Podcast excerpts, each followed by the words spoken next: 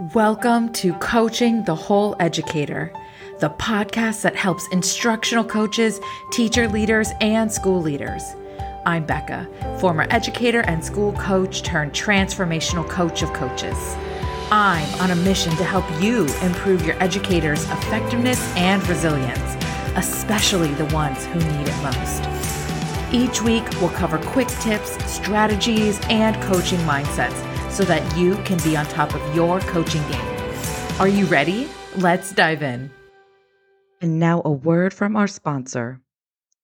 One of the challenges of instructional coaching is finding affordable, specialized training that's designed just for you. That's why we're excited to share an online event designed just for instructional coaches. The Better Together Conference is a free online event that connects you to thousands of fellow coaches around the world. It's a one day virtual event with dynamic keynote speakers, including Jim Knight and breakout sessions designed to help you grow as an instructional coach. Head to sibme.com front slash TWE to register for this free event. That's S-I-B-M-E dot com forward slash TWE. Or you can click the link in the show notes.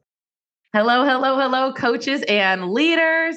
I have a very special person on the podcast today, Dutchess Maye, and we are going to have a really interesting conversation about feelings and where it belongs in coaching. So I met Dutchess because she did a keynote at uh, Coach Fest pretty recently, and her energy is just contagious. And I wanted to have her on this podcast because she has a really important message around feelings. And so before we dump it, before we jump into the conversation, uh, I wanted her to introduce herself and just share what she does in the world of education.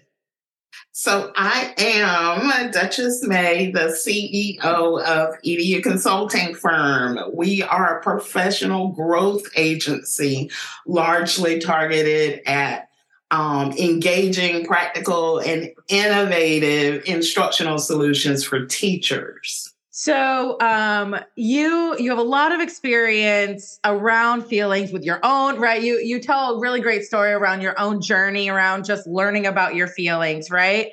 And I just remember part of your story was at the beginning of kind of your childhood and the beginning of your professional career, people were telling you to like don't don't cry, right? To not feel your feelings. Is that right? Exactly. Don't show your feelings on your sleeve. Don't wear your feelings on your sleeve. You know, you mm-hmm. can't be so sentimental. You um definitely don't cry about anything, you know, around, you know, anyone and it's just not the most i've learned it's not the healthiest way to live life mm-hmm. well meaning i get it mm-hmm. we always mm-hmm. want to present this mm-hmm. shield of professionalism but we're human beings and feelings are just a part of our, our natural you know physiological makeup mm-hmm. you can't help it mm-hmm. because feelings are physiological they're part of our bodies Mm-hmm.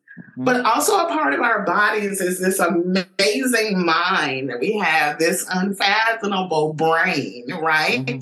So, regardless of what we're feeling, we still have the power um, to deliberately choose how we respond. Self regulation mm-hmm. is, you know, mm-hmm. it is the key yes yes, yes, yes, right. And there's strategies around self-regulation. And you know, the thing I'm really hearing is step one is feel the feelings. Feel the feelings. Feel the feelings, right? I mean, you're so, gonna feel it anyway, right? Yes, yes. say that our feelings are running 80,000 times faster mm-hmm. than our thoughts. Mm-hmm. So, you know, the brain receives this information, the sensory information, and immediately is fight or flight without really thinking through logically. Mm-hmm. Mm-hmm. all of the, the, seeing the full picture. So we're responding mm-hmm. um, sometimes quicker than we're thinking. Yes. And those are two different parts of our brain, our feelings part and our logical thinking part, right? So when we are in the middle of feeling our feelings, our logic part of our brain, that prefrontal cortex, is not online. And that's okay, right? We right. don't want to, we also don't want to meet someone in the middle of feeling their feelings with logic. exactly. Exactly. Right. We want to let them move there through it. To be found at that moment. And it's really you know, when we talk about strategies, it's really those simple things of slowing down. It sounds mm-hmm. so trite to say, mm-hmm. but breathing, I know that sounds trite. Exactly. There's a couple thoughts I have about this. One is I'm so glad this is your message because often when I'm coaching coaches, and leaders it's it's the work that i do with them is around mindsets and motivations right? And so feelings are absolute part of it but what happens is when inevitably they are experiencing feelings with me they apologize. It's right. wild. They apologize. And my response is always hey, it is totally okay to not be okay. This is a natural part of you processing what is going on. Please cry, right? Please, Absolutely. please move. We want to move through it, not around it. Absolutely. Yes. Um when you the apologizing piece is just so embedded in our culture that mm-hmm. it's not okay to confess that you feel bad. It's not okay to confess that you're tired. And, you know, we're talking about the physiology of feelings. There's a book I read um, about burnout, actually. And it's, um, it talks about like our stress. We, when we get stressed out, it's not a linear experience, it's a cyclical experience, actually. We go, we initiate a stress cycle and it um, they they recommend the quickest way to complete your stress cycle is to go running. now there's other strategies and breathing is one, right? There's lots of different strategies. They said the literally the most efficient is running and they equate it to um, to animals, right? When animals experience stress, right? The lions chasing the gazelle, the um and the gazelle's stress right? It experiences a fight or flight. It flees. The the the lion catches it right? And doesn't kill it but it plays dead. And and and the lion goes away to get its cubs or you know whoever's going to feed it. And then it it wakes up and it shakes itself and does this thing where it's literally is a physiological movement to and then it runs away right to to move those chemicals through its body and and us humans need to do that too right right as you're saying that the physiological part um you think about that gazelle running and mm-hmm. his breathing Yes. You yes. Know, breath, air, oxygen, mm-hmm. it actually clears the clutter from our brain. So mm-hmm. it clears um, some of that mm-hmm. reactivate something that gets rid of some of that cortisol that is you know, has your adrenaline it's there. Absolutely. Mm-hmm. Yes. No matter if you're acknowledging your feelings or not, it is there. Absolutely. Absolutely. Absolutely. so I did want to share this research that came out of um, the Yale Center for Emotional Intelligence. And it's based on that ruler method that says individuals who are recognized um, and understand you mm-hmm. um, and are able to label their emotions mm-hmm. can better determine how to express them. Mm-hmm. Um, and it comes to that self regulation. And I wanted to tie that to burnout. So, mm-hmm. um, teachers who are instructional leaders, who principals, who humans mm-hmm. who um, apologize for their emotions, guard them. I'm not saying we should go out here and run amok, you know, mm-hmm. we're talking mm-hmm. about running, but who are totally self aware and also have that social awareness. They're aware of others' emotions. Mm-hmm. That awareness actually decreases burnout. Mm-hmm. They say that individuals, particularly educators who are trying to model mm-hmm. self mm-hmm. self regulation, resilience, um, see, and all of these skills. We're ultimately modeling these things for students, right? So they mm-hmm. can um, make good decisions in life um, and not respond to every changing wind or to yes. every comment.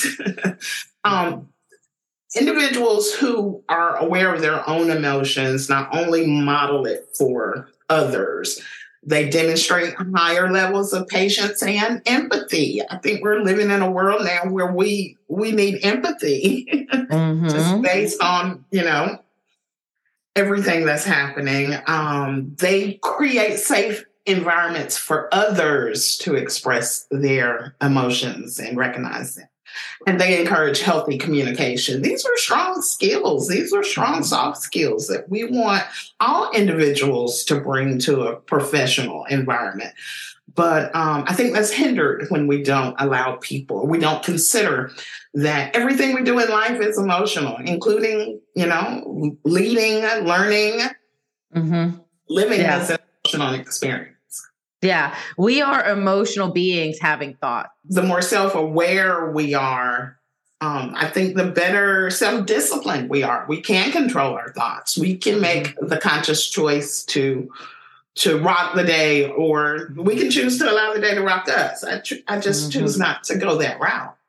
Right, exactly. And I love how you're really hammering home the self awareness and the social awareness. It starts there. Often, when I'm working with leaders and coaches, they're like, What's the solution? Right? Like, thanks for telling me about feelings. What's the solution? Right. right. And it's like, it actually starts with you. Like, you have to do the work. And the first step is noticing, right? Just, just right. we're not we're not just going about our day in automatic. I'm going to actually pause, move a little slower, and notice and in this case, right, we're asking you to notice your feeling. Absolutely. It's like, um, you know, when people ask me to come into a school and, and work with teachers, they oftentimes don't want me to say anything to them about the environment or about the culture mm-hmm. or about the school processes. And it's all of it impacts the other. Like you're not going to really improve instructional practice or student achievement if you don't get at the foundational um, human level of the people that are carrying out these tasks. And I'm talking both students and adults, right? Parents as well. Like we're we're a microcosm of the world itself, a school community, and we should be concerned about the social and emotional well-being of everyone. Like everyone, just do that. Is that mm-hmm. the politics of it, the business of it, can't ever supersede the people of it. The humanity, love it. Right. So I want to shift the conversation to where do feelings belong in coaching and leading? Where how how can we and very specifically that relationship between coaches and leaders with their educators. Where do feelings belong in that relationship? I think feelings um again I'll probably sound um, repetitive that every each individual is aware of their own. Proclivity for certain things. They're aware of their own biases about certain things. They understand the strengths as well as the weaknesses that they're bringing into this dynamic. Mm-hmm, mm-hmm. That they listen to others and that they acknowledge feelings organically in real time in the context in, in, in which it is happening. That um, I would want to feel in I would want to um,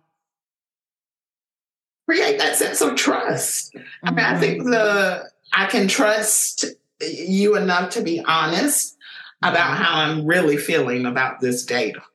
Mm-hmm. Yes, right. Because we're yeah, right, and how I'm being perceived by this data. Like the the dynamic should. That's just an example. Should just um, promote healthy communication that's built on trust. Mm-hmm.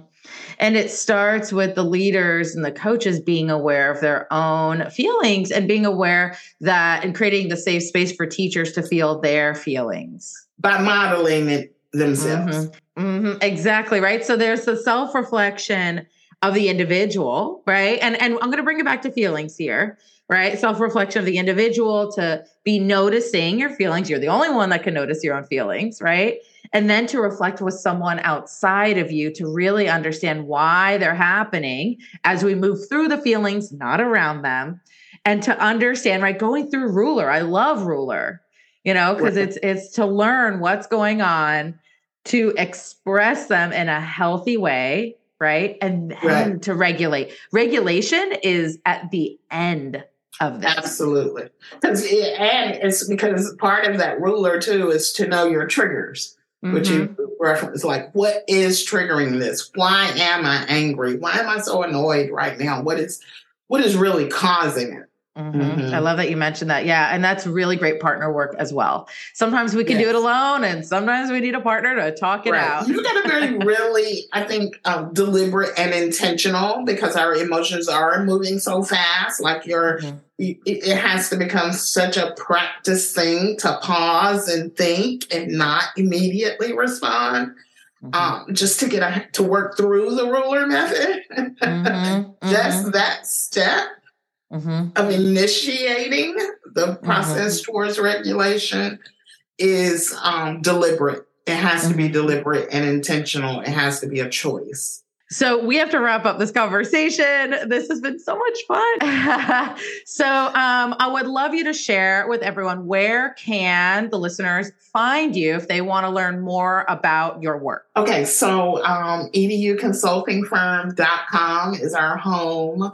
All of our social media links are there. Our blog page is there. So um, our website probably is the best place to find out about our work um, and to get in touch with me. So educonsultingfirm.com. You can find us on all social media platforms. And uh, thank you so much for having me. Yes, thank you for coming. This has been so much fun. Something that we didn't really get to touch on during this episode was where feelings come from. Like, why do we have certain feelings about some things and not about other things, but our friend next door doesn't have the same feelings? They really come from our interpretations and our perceptions about what's going on around us within school and outside of school as well. And here at the Whole Educator, we do work around being able to pull out our own interpretations about what is happening so we can be proactive about being empowered in situations that we are having disempowering feelings about. So, this episode really did focus on managing our feelings when we are having them. And if you're interested in doing work on being proactive, about how you are feeling about certain situations, please reach out. We would love to talk to you about our work. And until next time, just remember don't treat people the way you want to be treated. Treat them how they want to be treated. Take care.